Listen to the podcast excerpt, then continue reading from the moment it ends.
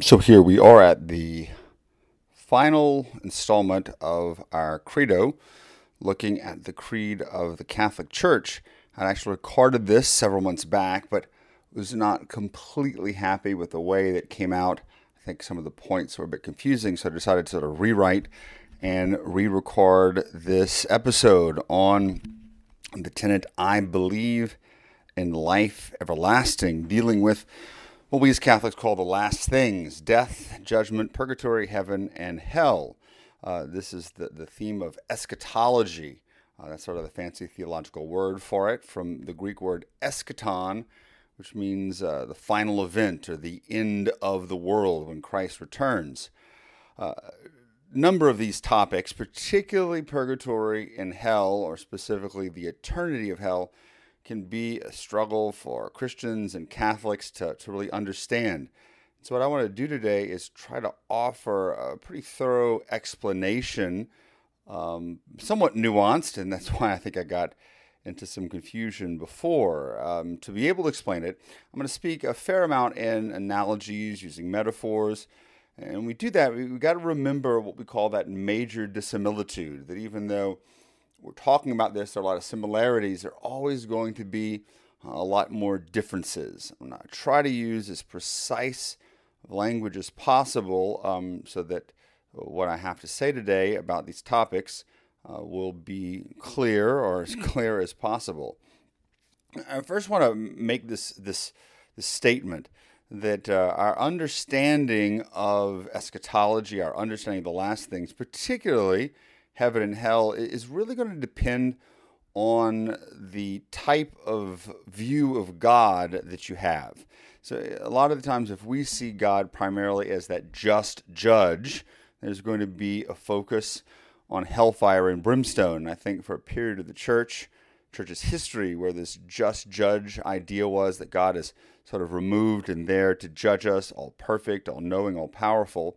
Uh, that we're going to focus on that that terrible day when the Lord returns. Uh, you see this sort of emphasizing Scripture, Revelation, the the seals, the bowls, the tortures, the punishment. It's the God of the dies irae, the day of wrath. That song or that chant that was sung for so long. I guess in a certain sense, is still sung uh, about warning us about the final judgment. And of course, the fear of the Lord is good, that we need to worry about our own salvation. We need to know and tremble in fear at His majesty. What's happened is, is this healthy fear of the Lord is often tainted by what we call a Jansenistic worldview. Uh, Jansenism was a heresy that really sort of saw God as that just judge, very strict, very rigid, um, not one who's necessarily very compassionate, merciful, and loving. I think you can go even further back, though, to the sort of uh, capricious God, uh, which is a God of nominalism and a God that rose out of certain philosophical strands where we really don't know what God is going to do, um, that He is all powerful, He has a will, and He can change and do whatever He wants.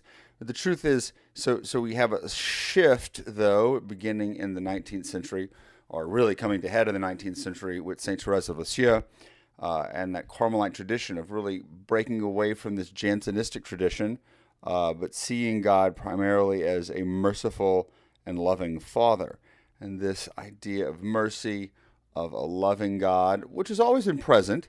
Um, really comes to the forefront. And so, if you see God primarily as that loving and merciful Father, although He's just and although He's fair, it's going to come from a different perspective that God wants all of us, His children, to be saved. He's not looking to nitpick or to punish for every small little infraction, nor will He force us to accept His love. He's going to respect our freedom. However, through all this, He's not a pushover either. There are certain rules and regulations uh, and he is willing to discipline his children. Today, though, I think that the church is going to approach heaven and hell and purgatory from that perspective of a loving and merciful God rather than that capricious sort of God or that specifically just judge. Carl Ratzinger does mention this, that shift in approach and how it impacts our eschatology. How to reckon this with some of the harsher scripture passages, that certainly is a struggle.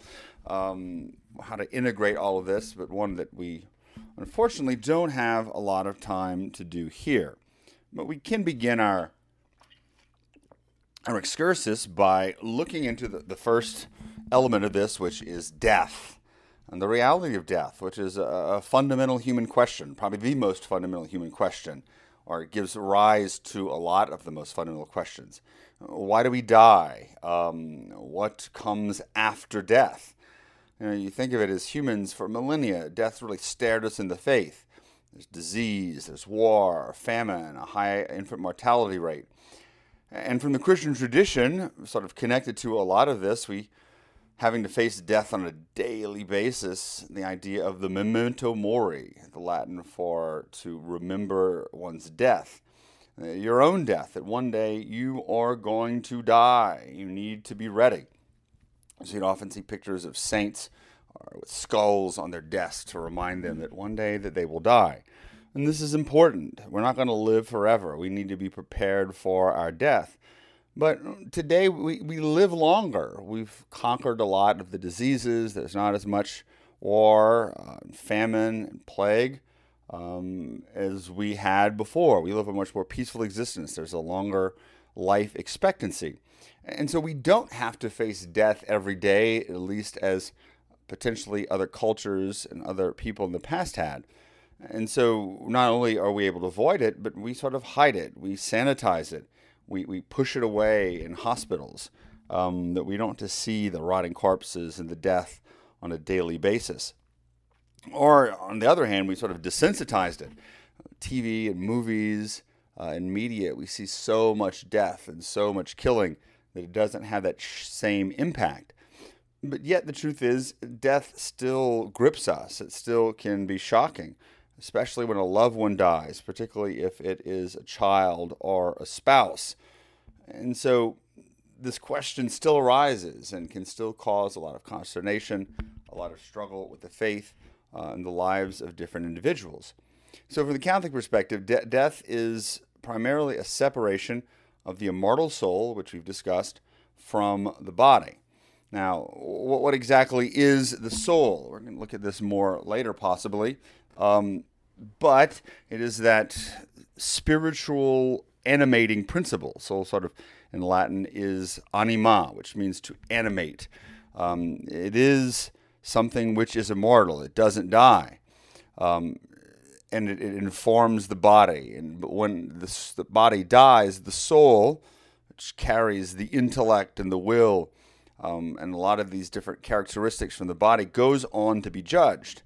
Um, and so we're going to see this in, in a bit. The body decomposes. We know that. It goes to the grave. Ashes to ashes, dust to dust. We still have a great reverence for the body in death. We believe in the necessity of burial, and even if you do cremation, which the church allows, you can't just scatter your ashes. That even in death, the body is important, it is holy, and we have a reverence for it. Now, uh, just in looking at the, the, the, the reality of death as Catholics. We do not believe in reincarnation, that after you die, that your soul becomes reincarnated at some later time and some later being. You have one shot at it uh, on this life and in this existence. Your soul will go to be judged, later to be joined to the body, but we'll talk about that later. Uh, in the idea of the soul and talking about the soul, uh, one of the questions that I get a lot is what about the existence of ghosts? The church doesn't have any definitive position on this, but from my experience as a priest, I do believe in them. Them, you know, places that are haunted, um, ghosts that maybe reside in certain locations. Uh, I think even though there can be demonic presence, there's something out there where a person can die and somehow the soul remains on earth, maybe in a, a type of purification or purgatory.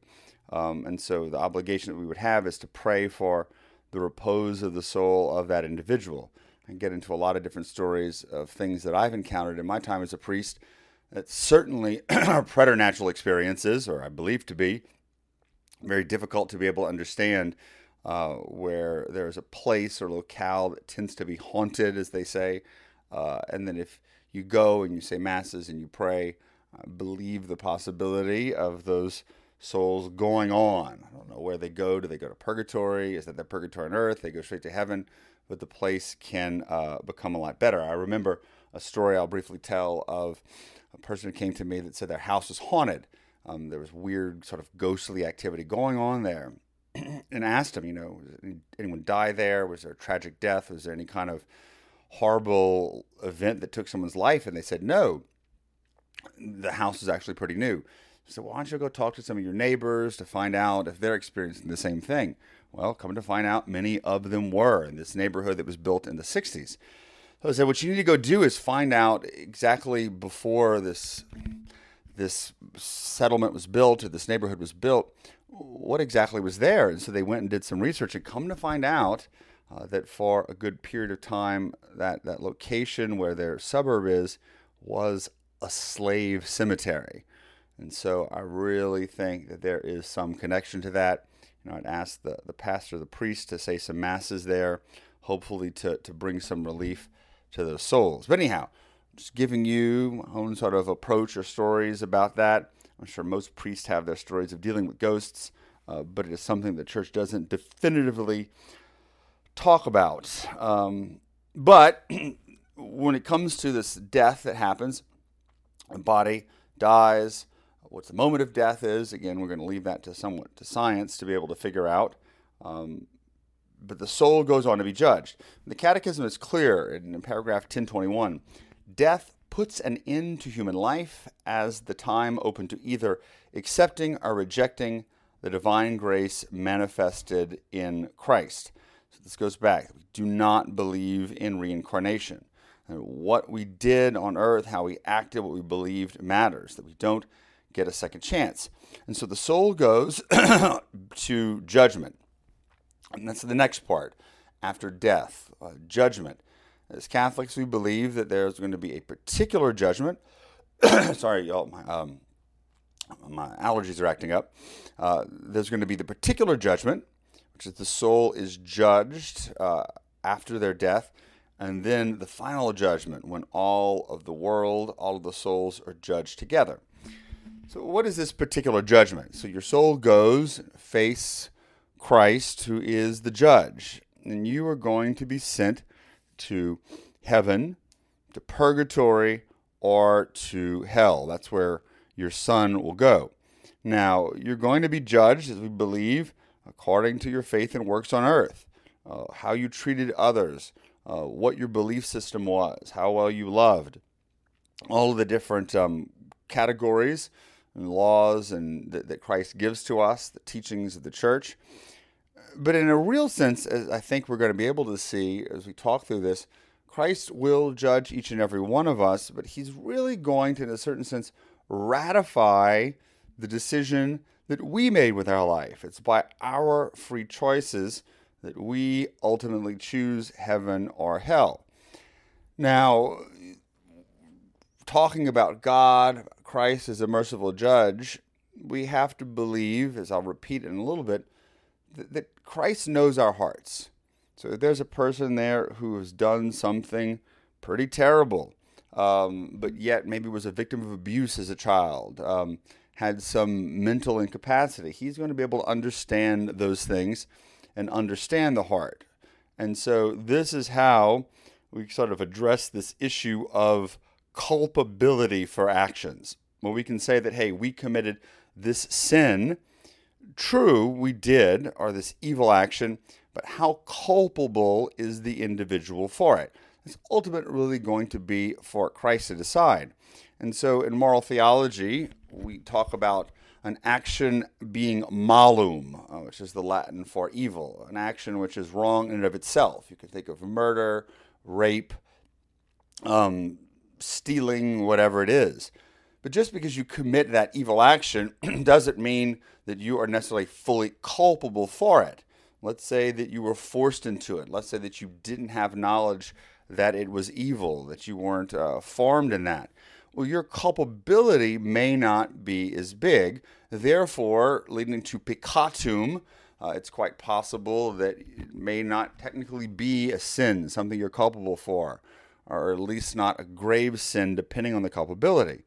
And so now we have a much better understanding of a lot of these extraneous circumstances, if you will, that go into the, the judgment of the moral act psychology, uh, genetics, upbringing. Um, so does it mean that we're saying that no one is culpable for what they do and everyone gets to heaven? Not at all. but these things possibly can reduce culpability. We as Catholics do not believe in determinism that you're destined to act a certain way because of the way that you were born or because of certain genetic uh, or biological or physiological characteristics. Um, but these things can reduce our culpability, but it's really going to be for Christ, not us, to decide. And as that just judge, yes, but as one who is merciful and loving, really honestly believe he is going to take these things into consideration.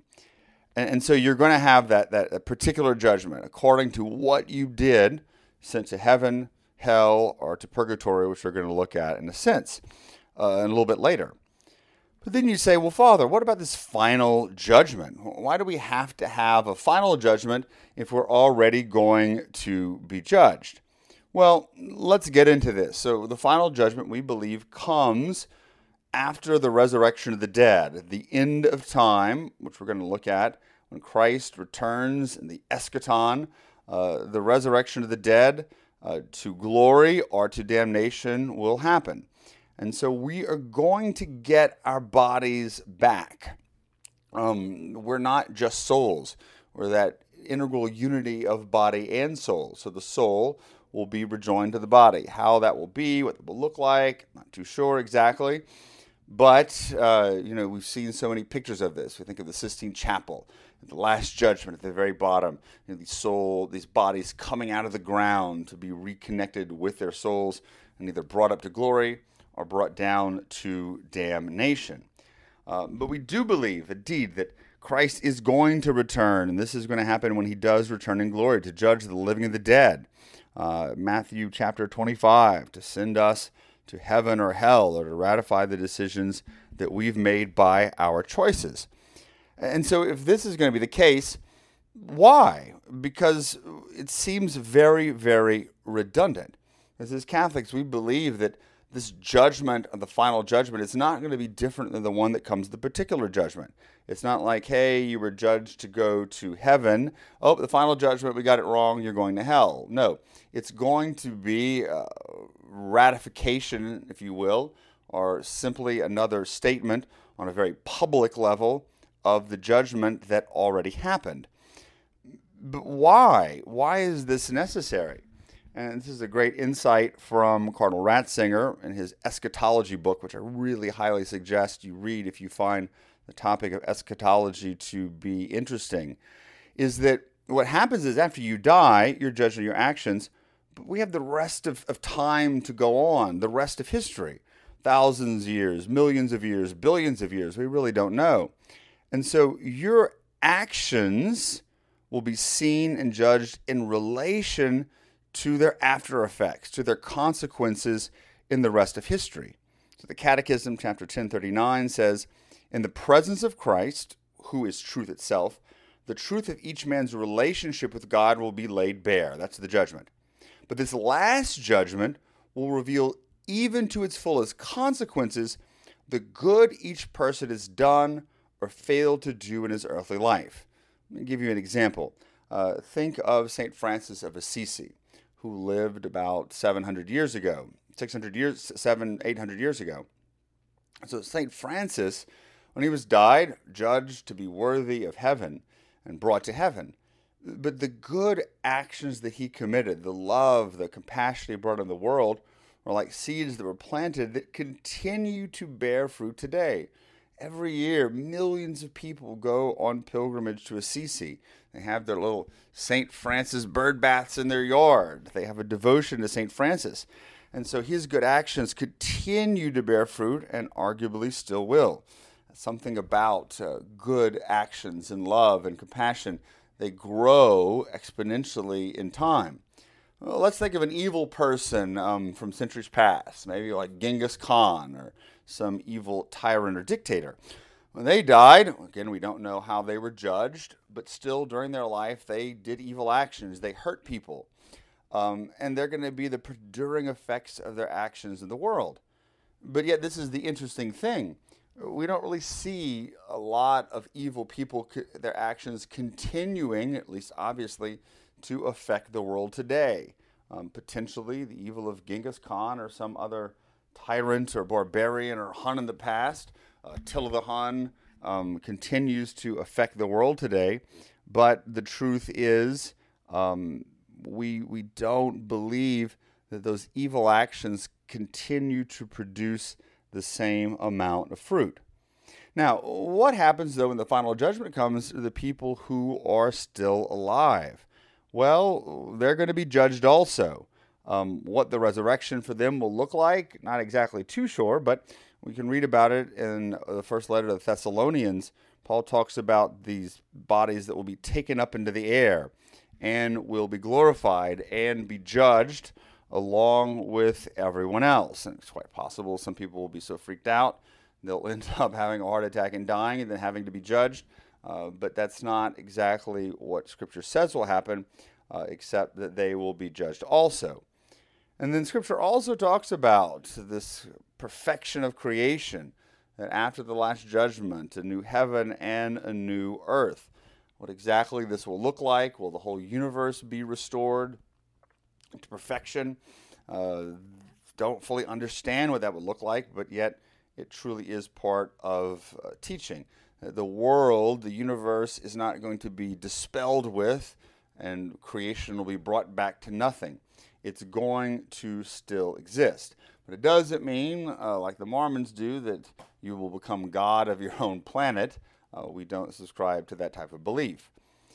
But going back to what I said before, is you know how the Lord judges us uh, according to our culpability. What about non Christians or non believers? How are they going to be judged? And as I said before, He is going to judge each person according to their heart um, and according to their conscience. You know, everyone has this moral compass that helps us to decide what's right and wrong. Of course, it's a judgment of our reason, it has to be formed. But there's a person, imagine, who's never been taught about God, who's never been taught about Christ. We as Catholics do not believe that they are predestined for hell. What we believe is that when they die, they will be judged according to their conscience. And quite possibly, the church teaches there are individuals out there who have what we call invincible ignorance. There's no way they were ever known, able to know the truth or to be convinced of it. And so the Lord is going to be very, very merciful. He wants these individuals to be with Him uh, and is going to show mercy, uh, but still judge them according to their conscience and whatever factors uh, help render a decision on culpability. As again, I said, I have no idea. Catholics have no idea that when this was hap- will happen. Uh, Jesus says as much. It could be tomorrow. It could be a billion years from now. Imagine what the church would look like a billion years from now and how it would develop. It's quite possible, but regardless, we need to be ready. Jesus says this over and over again. Don't let that day catch you off guard. Always be ready, striving to live in the state of grace and, and moral rectitude and the practice of the faith.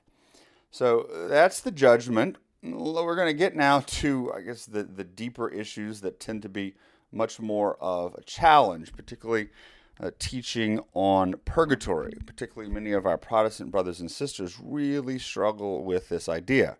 So let's get a definition of what purgatory is from the Catechism, uh, chapters 1030 and 1031, or paragraphs 1030 and 1031. The Catechism states All who die in God's grace and friendship, but still imperfectly purified, are indeed assured of their eternal salvation. But after death, they undergo purification so as to achieve the holiness necessary to enter the joy of heaven. The Church gives the name purgatory to this final purification of the elect which is entirely different from the punishment of the damned. And, so, uh, purgatory is not an antechamber of hell with tortures. I think a lot of the times uh, we can tend to believe that, that these souls are being tortured in this fire or they're being uh, tormented for the things that they've done. Not at all. All we can say is that purgatory is a preparation, a purification for, he- for heaven. You're going to get to heaven, you know it, but there still needs to be some purification. Uh, you can't see God yet, but you know you're going to be able to. It's like the kid who knows that vacation is a week away. Summer vacation, you could see it, but it's not there yet. Uh, and so you yearn for it and you desire to achieve it. The souls in purgatory are still in communion with the church on earth. We can pray for them. We have connections to them, our loved ones, and we can shorten their purification. We could talk about that a little bit later. Uh, the problem is that the Protestants struggle because there's no explicit reference to purgatory in Scripture. Now, of course, as Catholics, we've seen, we do not believe anything needs to be explicitly contained in Scripture for us to believe it. But yet, we um, believe that in Scripture we can see some references to the idea of purgatory, or at least praying for the dead, uh, and our ability to still have connection to the dead. Uh, in the Old Testament, look at this first, there's no explicit mention of purgatory. There is the idea of Sheol, uh, which is the realm of the dead in the Old Testament. There's hell, there's heaven, but heaven is closed off because of sin until the Messiah comes. And so there's this sort of pit, the realm of the dead, where souls or the souls of the just go. But we really begin to see deeper idea of this idea of purification of souls and the possibility of praying for the dead in the second book of Maccabees, chapter 12, verses 38 to 46, um, and, and dating to about the year 170 BC. And so uh, the story is is that Judas Maccabeus sees some of the Jewish soldiers who have died, but they're wearing these little pagan amulets um, uh, these little pagan items, arguably to give them good luck or to uh, have recourse to the pagan gods. And so the scripture says that turning to supplication, they, Judas Maccabeus and the just Jews here, prayed that the sinful deed might be fully blotted out. The noble Judas warned the soldiers to keep themselves free from sin, for they had seen with their own eyes what had happened because of the sin of those who had fallen. He then took up a collection among all his soldiers, amounting to 2,000 silver drachmas, which he sent to Jerusalem to provide for an expiatory sacrifice. In doing so, he acted in a very excellent and noble way, inasmuch as he had the resurrection of the dead in view. Now, this passage does not explicitly refer to purgatory, but it establishes, very, very close to the time of Christ, the practice of prayer for the dead to uh, remove them from sin, to have this expiatory sacrifice. And the truth is, prayer for the dead is common in all cultures. Uh, it's almost this human instinct, this desire to be connected with and to want to be with our loved ones. And so, our Christian practice of praying for the dead grew from this normal human inclination, uh, but also from this Jewish practice um, that is so close to the time of Christ. And so it's really praying to free from sin those who are not already in heaven. And so if you're being freed from sin, it sort of implies this idea of purification. What about the New Testament? Did you or do we see any explicit mention? No, we do not but we can see certain references that point to uh, a belief or a foundation of this need for purification. And so in Matthew chapter 5, verse 25 to 26, uh, the scripture says, Make friends quickly with your accuser while you are going to with him to court, lest your accuser hand you over to the judge, and the judge to the guard, and you be put in prison. Truly I say to you, you will never get out of jail or get out until you have paid the last penny. And so, this idea that, hey, um, you're not just locked in jail for good, it's not a life sentence. Once you pay the last penny, once you are purified, you can get into the kingdom of heaven. Also, we see a parable that deals with the wedding garment. You can't get in if your wedding garment is dirty, if you're not wearing the proper clothes. And so, this idea that purgatory could be a place where you wear, you get the proper clothes, your wedding garment is clean so that you can enter in. But for Cardinal Ratzinger, uh, who of course became Pope Benedict, uh, even writing in his document Spe Salvi, talks about well, this is his encyclical on hope. Uh, the passage from St. Paul's first letter to the Corinthians, verse th- chapter 3, verses 11 through 15. Uh, I'll read what it says. For no other foundation can anyone lay than that which is laid, which is Jesus Christ. Now, if anyone builds on the foundation with gold, silver, precious stones, wood, hay, straw, each man's work will become manifest, for the day will disclose it, because it will be revealed with fire. And the fire will test what sort of work each one has done. If the work which had any man is built on the foundation survives, he will receive a reward. If any man's work is burned up, he will suffer loss, though he himself will be saved, but only as through fire. And so I, this is really seeming to be something pointing to purgatory, that we're going to be judged on this final day for our work. If you did a great job and there's no, there's no need for purification, there are no imperfections, you get to go to heaven. But that fire is going to purify the imperfections, and you can still be saved. You're not being tossed into hell, but only through fire and purification certainly seeming to be reference to some type of state of purification. But the early church, uh, building on the tradition of the apostles and scripture, had a belief in a state of purgatory. Uh, the African author Tertullian, writing in the year 211, says, We offer sacrifices for the dead on their birthday anniversaries. Uh, this is the date of death, their birth into eternal life. And so this is in 211, offering sacrifices, praying for the dead. And the most famous instance actually comes from St. Augustine in his book, uh, The Confessions, the ninth book of his Confessions, written around the year 398, um, where he prays for his mother Monica and the repose of her soul. Another evidence, not clearly of purgatory, but at least of the necessity of prayer for the dead. We can also look at archaeological evidence, particularly in Rome. We know that in the catacombs where the early Christians were buried, they had Mass in the catacombs, particularly on the anniversary of death. But you also can see uh, prayers on the tombs, like in the, catechi- the, the catacomb of Priscilla.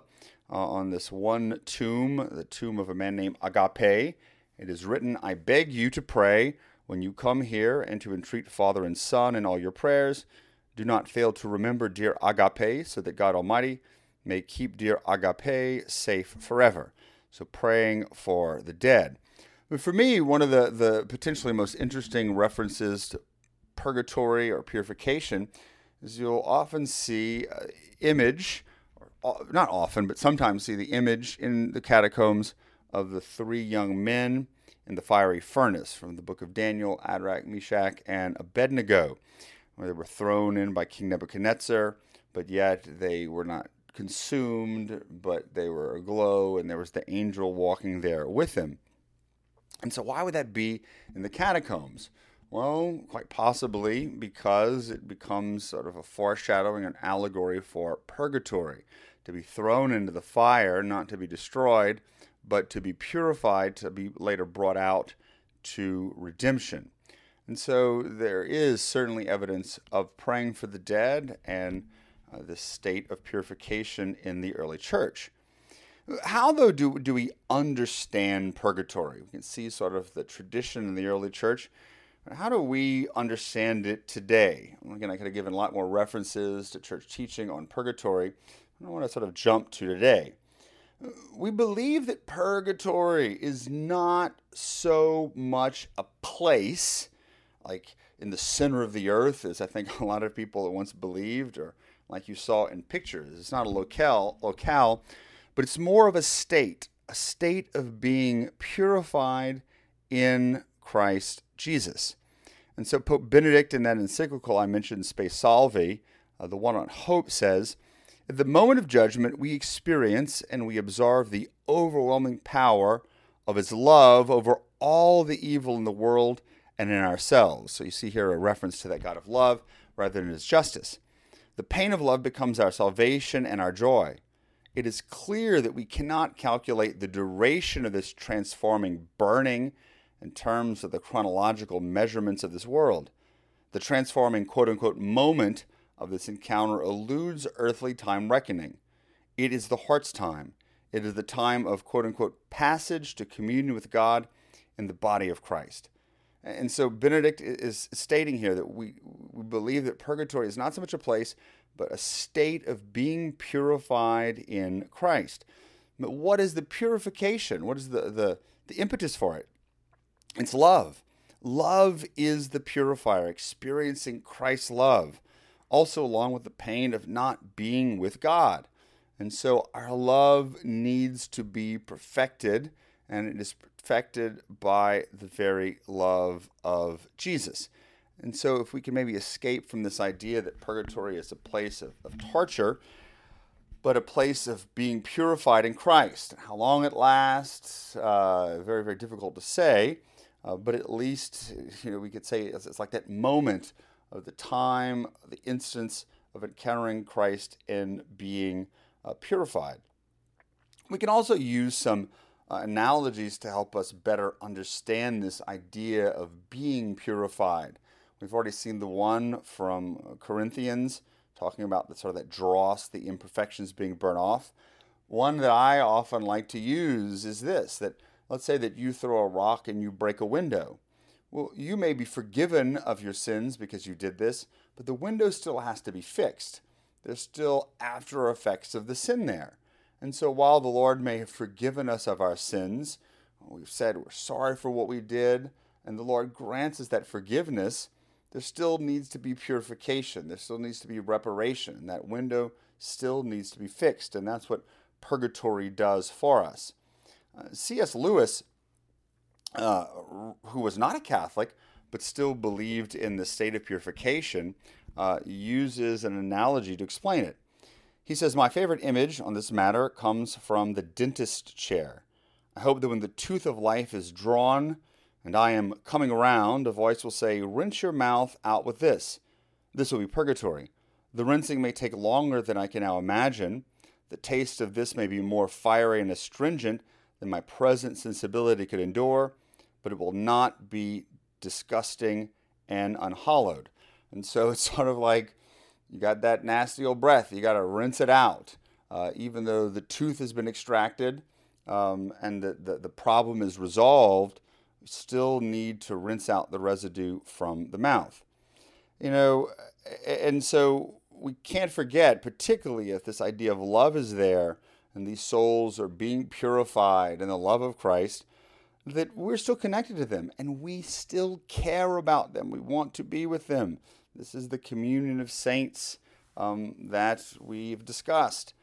Uh, the souls in purgatory are the church suffering, and we can pray for them and we can love them. And we believe that once they leave purgatory and get to heaven, they will pray for us. So that's this idea, this tradition of praying the soul in, for in purgatory who needs it the most. And so, knowing that even if you don't know that purgatory soul, once that soul gets to heaven, they are going to be indebted to you. I really do like, though, the ideas of Cardinal Ratzinger writing again in that eschatology book. As you can tell, a lot of, of my thought or what I'm teaching comes from Ratzinger's thought uh, where he talks about the idea of unresolved guilt. Uh, and so it's based on this idea that we are all one body in Christ, that we are interconnected through our humanity and through baptism. And that what happens is, is that when we sin, we hurt others, and there's this unresolved guilt. And so he describes it uh, in a very unique way by saying that, quote, purgatory means still unresolved guilt uh, suffering which continues to radiate because of our guilt. Purgatory means then suffering to the end that one is left behind on earth in their certainty of being definitively accepted, yet having to bear the infinite burden of the withdrawn presence of the beloved. So, so basically, that yeah, even though we've been forgiven, the people that we've still hurt on earth that are suffering because of us, that needs to be resolved. Those bonds need to be connected.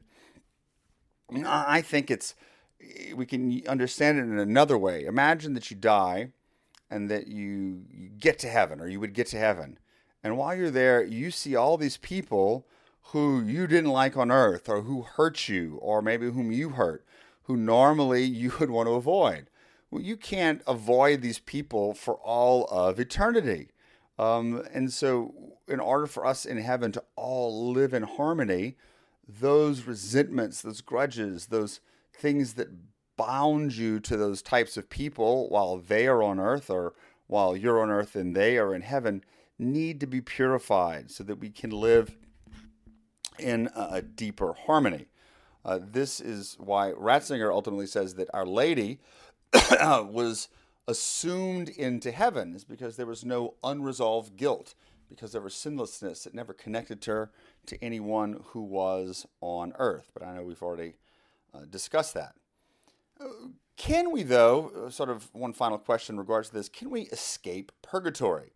Uh, I think a lot of times people have this idea of, I'm just trying to make sure I get out of hell and I'm going to turn the lights out in purgatory.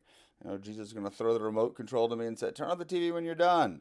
Um, this, though, as funny as it can be, is not necessarily the best of attitudes. St. Therese of Lisieux really figured that she wasn't going to have to go because she was going to live that purgatory on earth, uh, that her love was going to be perfected.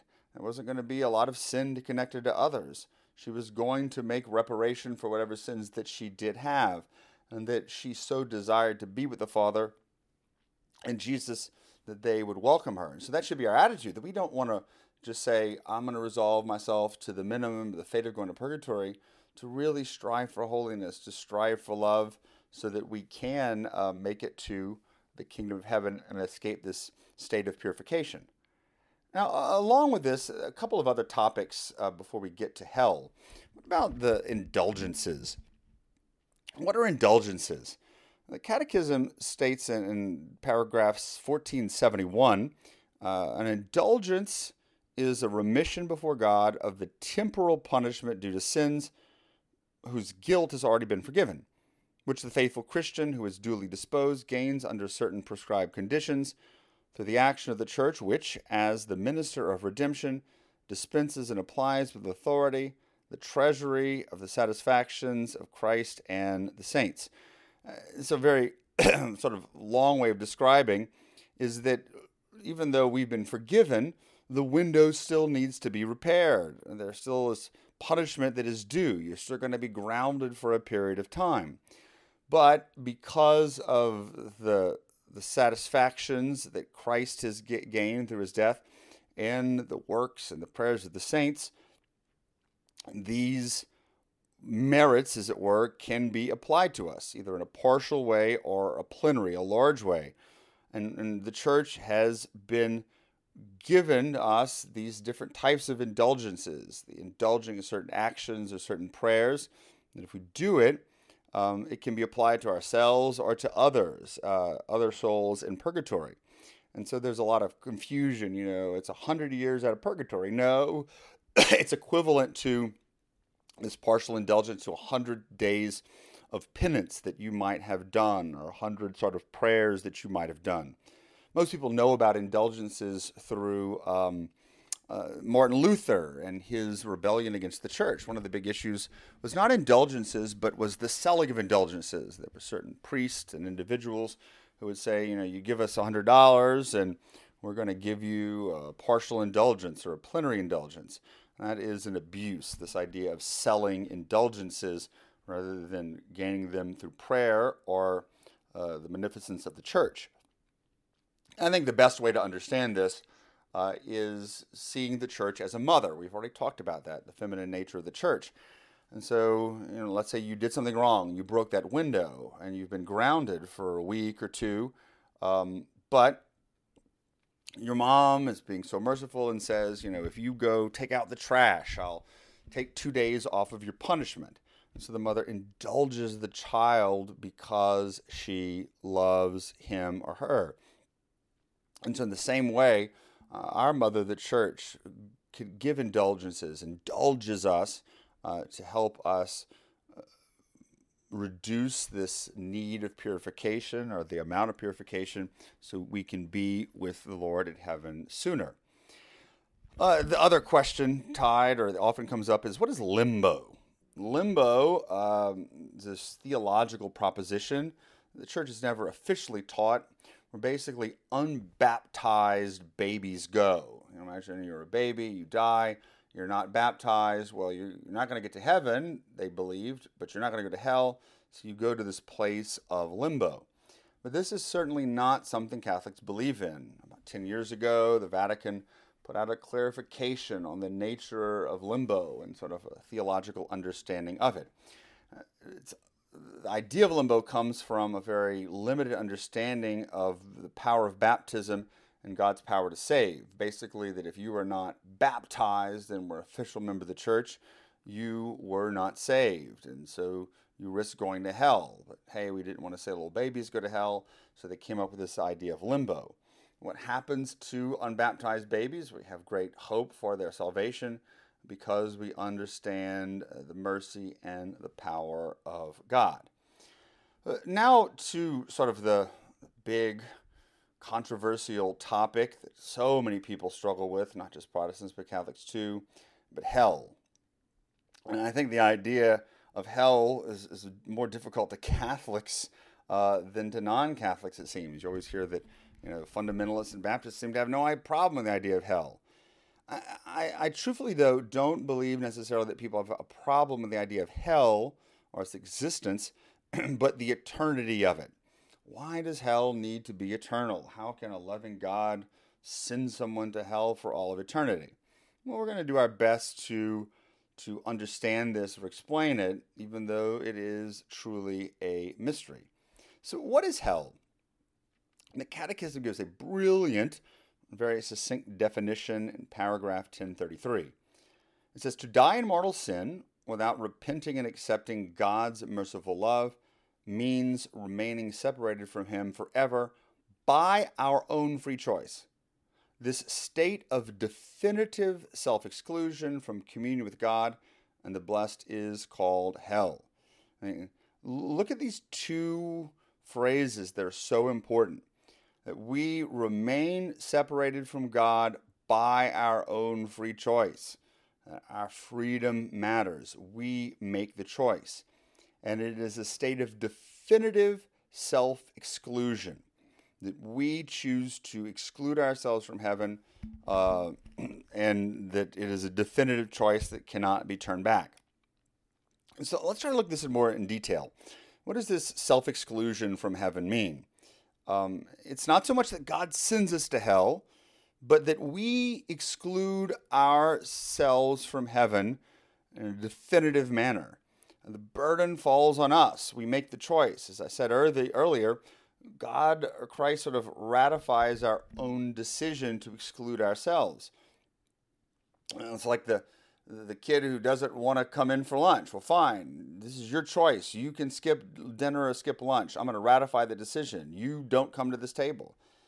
We can say that we are judged or deemed worthy of punishment and that God sends us to punishment, but I think, as I said, it's more of a ratification of a free choice we made. So, what is that choice? It's to refuse God's mercy and love, to not repent, especially at our death, to hold on to our sin our own will. Um, so you see the first part of that quoted paragraph. Uh, to die in mortal sin without repenting and accepting God's merciful love, to refuse it. This is that unforgivable sin. That God is not going to force us to receive his love and mercy. He is a great respecter of our freedom and our ability to choose freely. And so we choose to isolate ourselves from God and his love, and he respects it. You know, it's the, the younger son or even the older son in the parable of the prodigal son. The younger son leaves and the Lord and the father respects it. He doesn't force him to stay, he lets him go. And the younger son doesn't, the older son doesn't want to come into the house. He's not going to force him either, even though he's going to beg and plead. The father does not force. This also helps us to understand that no one is predestined to go to hell. This is the choice that we make. And we don't see predestination so much anymore. Uh, it's complicated because the question of, you know, if God knows we're going to go to hell because he's all knowing, then are we truly free? Somehow there's that mystery of human freedom and God's will, but that can be explored when uh, we look at moral theology. And the Catechism is clear in paragraph 1037. God predestines no one to go to hell. For this, a willful, willful turning away from God, a mortal sin, is necessary, and persistence in it into the very end. So I'm willfully choosing to turn away from God by sinning, and I'm going to persist to the very end. So, so, why is this, though, a definitive choice? Why can't we change our mind? Because if it's definitive, that means it lasts into eternity. And I really think the reason that it is definitive isn't so much that it is our definitive choice, even though it is, but because of the nature of heaven that heaven is eternal. God's love is eternal.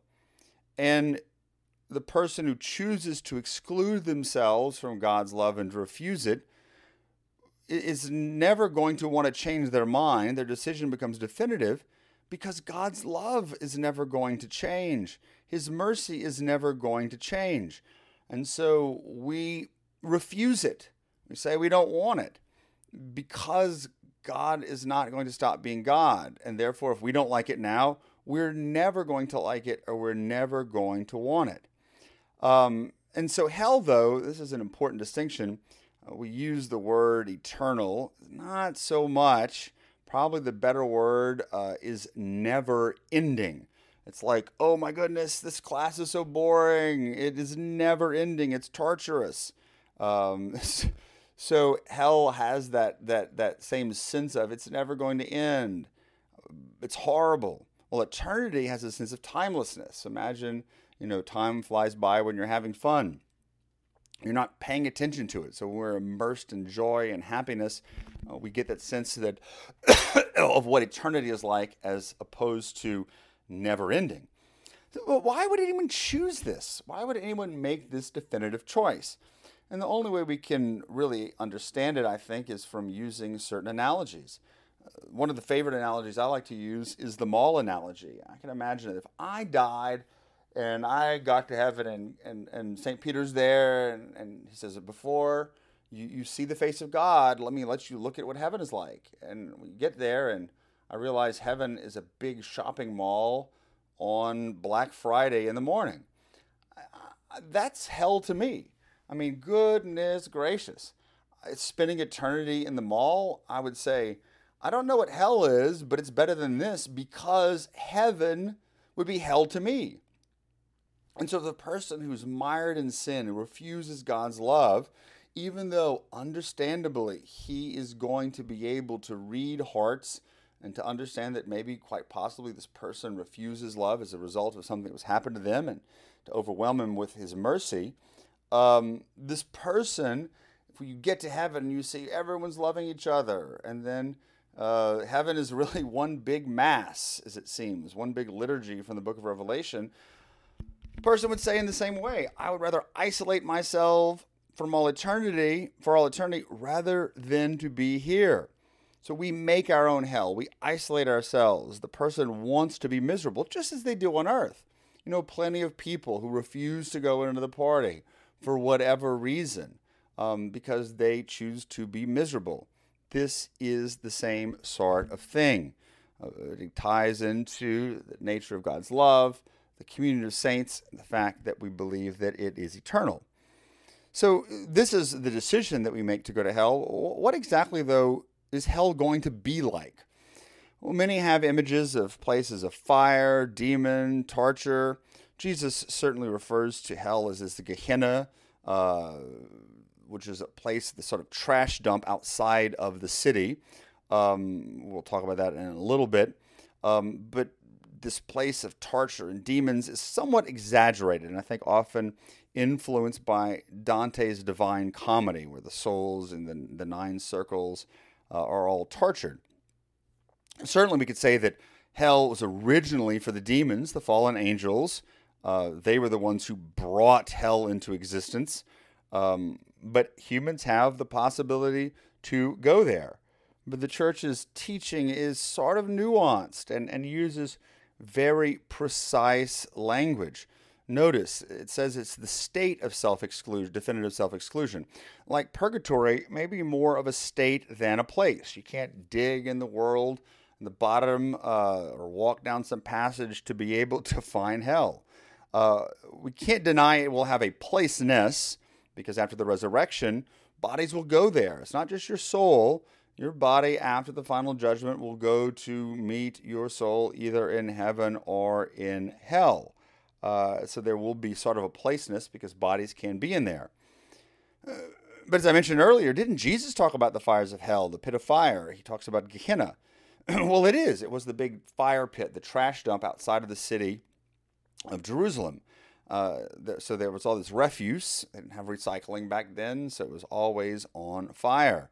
But it was outside of Jerusalem. And so it's not so much the fire, but being excluded from the city. You're not in the communion of saints. You're not where the presence of God is.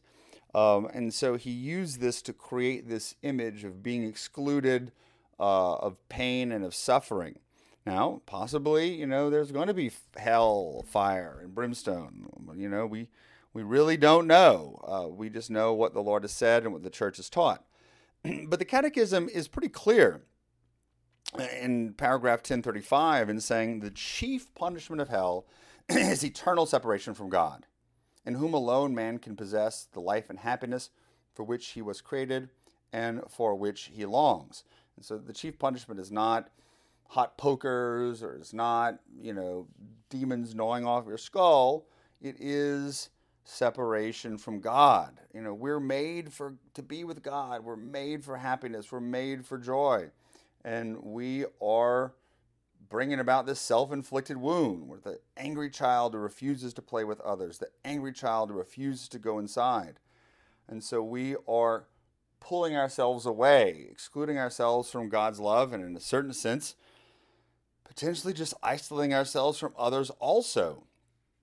Um, where there's no love, there's no connection. Um, and it's just that misery, that loneliness, that self pity, and that self hatred. Uh, C.S. Lewis, in his Great Divorce, talks about heaven, hell, um, and he uses some wonderful sort of allegory to describe it. And he says that, uh, or you can see in The Great Divorce, hell is depicted as this endless great town with millions and millions of houses where everybody is constantly moving farther and farther away from each other because they can't stand each other. They're nasty people. They don't like each other and they're consumed with self. They, they so hey, we don't want to be near God, but we don't want to be near anyone else either. And so there's a self exclusion. And yet, uh, when you sort of look in a greater sense, you'll see, uh, you widen the lens, um, that uh, that hell, this gray town, is just a crack in heaven's sidewalk. Um, it, it's so small that it doesn't amount to a crack in the sidewalk to all of heaven. Um, it's so tiny in relation to everything else. And so, even though it, it, there may be souls in hell, they're so it's so small compared to the love of God. I think another sort of way of understanding hell is sort of self consumption, uh, the self cannibalism. You cut yourself off from God and you're constantly devouring yourself for all eternity because you can go into eternity by dividing things in half. Uh, these are all, again, allegories and analogies for understanding hell, but just a few last things about the reality of hell. Do we believe that God created hell? the truth is no. We believe that hell is a state, uh, fallen angels, man created. In a certain sense, we create our own hell. God didn't, because God cannot create evil.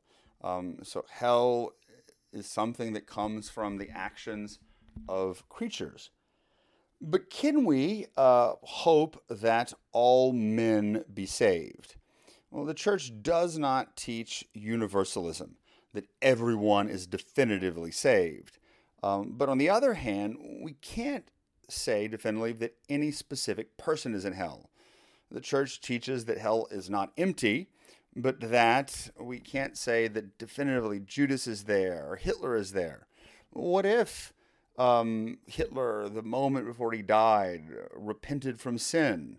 He, he, may be in purgatory for a very long time, uh, but it doesn't mean that they are definitely in hell. We believe that because God is a loving Father, even Hitler, uh, even Judas, were loved by Him. He does not want to see them lost, He wants them to come in. Uh, but it's going to be their choice, or whoever's choice is to keep themselves out. And so His mercy is infinite on earth, even the smallest sign of repentance, and He would forgive. He's that Father of mercy. Um, but that decision, we believe, has to come while you are on earth. Um, but yet, believing that your soul in the next life is connected to the choices that you made. Uh, it's not like all of a sudden you become a different being. A decision that you make, oh, at the, the decision that's made at the particular judgment where God ratifies your decision, where you are judged worthy of heaven or hell, is something that is certainly definitive. But uh, enough about hell. Let's sort of bring it to conclusion, which the most important topic here is heaven. We are all destined for as humans. We believe that through the paschal mystery, Christ's passion, death, and resurrection, he has brought salvation to the world. He's opened up the possibility to heaven. Catechism, paragraph 1024, says that heaven is the ultimate end and fulfillment of the deepest human longings, the state of supreme, definitive happiness. This is what we're created for, what we're destined for. It's not a place so much like in the, the earlier ways that we may have seen that uh, earlier cosmologies or cosmologies that there's a dome above the earth and that heaven is above the dome, uh, as they would have understood in biblical times. But heaven is where God dwells. It will have a placeness, and it does now because Jesus' body is there, Mary's body is there. There will be bodies in heaven. Whether you want to see it as a, another dimension or as a city of gold, there are all kinds of different words and ways that have been used to describe and understand it. But the main focus of heaven is not going to be the cities or the mansions that uh, the Lord is going to prepare for us, and there are all kinds of ways for understanding this, but it's going to be the beatific vision. It's going to be seeing God face to face, the contemplation of the Lord's divinity and beauty, which I think to a lot of people sounds boring. I'm going to sit here and look at God for all eternity. That's not exciting at all. We've got to understand, though, that heaven is not a, a static reality, it's active. John Paul II, in his Theology of the Body, talks about how in, in, in heaven, God gives himself totally to us. We receive that gift and give ourselves back totally to him. And so it's this for eternity, this self gift, this participating in the life of the Trinity. John of the Cross, the great mystic, even says that we participate in the spiration of the Holy Spirit. And so, through this being part of God's life and His love and His gift, we also get to share in His knowledge, sort of like plugging into the mainframe. And our human intellect will be able to share and know uh, part of God's intellect, uh, to see things as He sees things. Again, that's in a way, I guess we could explain how we will know other people uh, even when we are in heaven, to know so much about them, even though we didn't meet them.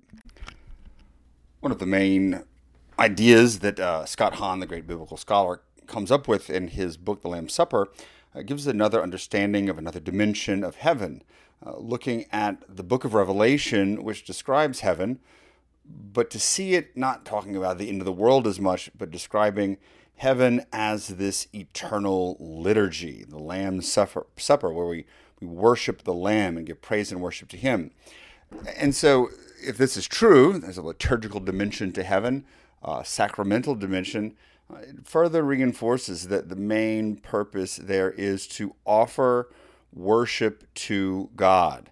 Um, it's, it's all centered on worshiping the Lord. I think so often we get caught up with, well, you know, will there be food in heaven? Will we be able to fish in heaven? Will we have our friends in heaven? This is all important, but the most important thing in heaven is that worship of God, uh, sort of sharing in his very life. Now, of course, there will be the community of saints. As I mentioned, we will know everyone else as God knows them because we will have that beatific vision. Our human intellect will be able to know, insofar as our human intellect can contain the knowledge, uh, all things as God knows them. We're going to exist in that harmony of peace and love with everyone there. Now, granted, hopefully there's times we can be by ourselves and not have to be around billions of people. Um, but somehow, even in that, even in the crowd, the introverts will be happy uh, because there'll, there'll be no animosity, nothing pushing us against others. We will know and love them as God loves them. So no one is going to be a stranger. Uh, but as much as we're delighting in these uh, celestial pleasures, we're still going to be interested in what happens on earth. That's why we believe the saints intercede for us because they love us, they understand our weakness, they want us to be with them one day. And so they are praying for us, interceding for us, and we can ask saints to to to watch out for us and to intercede for us. And also, I think our loved ones. We pray for the repose of their soul, um, but also never to forget the ones we love, and that assuming they get to heaven, they're going to really be watching out for us. Now, one of the questions I get a lot is, will there be animals in heaven? In fact, people seem to be more willing to believe their animals go to heaven than anyone else does. You have the, the Rainbow Bridge poem and funerals for dogs, and it's wonderful that we care about our animals. Um, is there the church have a definitive answer whether or not there'll be animals in heaven? We don't uh, have a definitive answer. I can't imagine, or be hard to imagine that every single animal that's ever lived would be there, uh, because we believe that animals do not have immortal souls. Uh, once they die, they die. Uh, however, on Earth, we can be sort of very, very connected to certain animals. Uh, we can humanize them. C.S. Lewis talks a little bit about this. We can love a dog because it can be man's best friend in a way that, let's say, a tiger or a roach or a snake can't be. So there's some connection there. But as I always say, you are not going to care whether your puppy or your kitten is in heaven you are going to care about worshiping the Lord. The truth is, is in all of this, I think this is the real point er, of, of this lesson is that we should have a great desire for heaven. This is our ultimate goal, our ultimate destiny. So often people lack that desire for heaven, that longing, that yearning for heaven. We're passionate about a lot of other things, our sports, our school, our family, not things that are bad. We put our passions into that instead of working for uh, heaven and to be able to bring about and live in that kingdom of God. Or even worse, I think a lot of people just have that acedia, that that that spiritual apathy. They really don't care. They're too mired, mired in the world. We should really pray to desire heaven to be able to be with the Lord and our loved ones and the saints and angels. Keeping an eye on our goal, our telos, help us uh, stay in the fight and really strive to love others and to love God. So I, I could have given a lot more on heaven. One of the great books on heaven is by Dr. Peter Kreeft. Uh, everything you've always wanted to know about heaven, but were afraid to ask, or, or never dreamed of asking, is what it's called. Um, really highly suggest getting that book answers a lot of questions. But the truth is, as St. Paul tells us, and we'll wrap it up in 1 Corinthians chapter 2, verse 9, no eye has seen, or ear heard, nor the heart of man conceived what God has prepared for those who love him. So we can talk about the beatific vision, we could talk about the community of saints, we could talk about the gold paved streets and the many, many mansions. But the truth is, we can't even imagine what this will be like the ecstasy, the going out of ourselves. And the joy and the happiness and those things that we love on earth are certainly a share in that, a foretaste of the beatitude that we will have in heaven, and the blessedness that we experience on earth. We can only use analogies to explain heaven and all these other things that sort of go beyond our mind's ability, our capacity to fully grasp. And the key is not the full understanding of it in our intellects, but our hearts. A desire for heaven, a desire to be with God, to really be able to participate in the exchange of love and the Trinity for all of eternity. mind can't wrap around that, but the more we think about it, the more we feel it and desire it, uh, the more I think we'll find that our spiritual life is enlightened.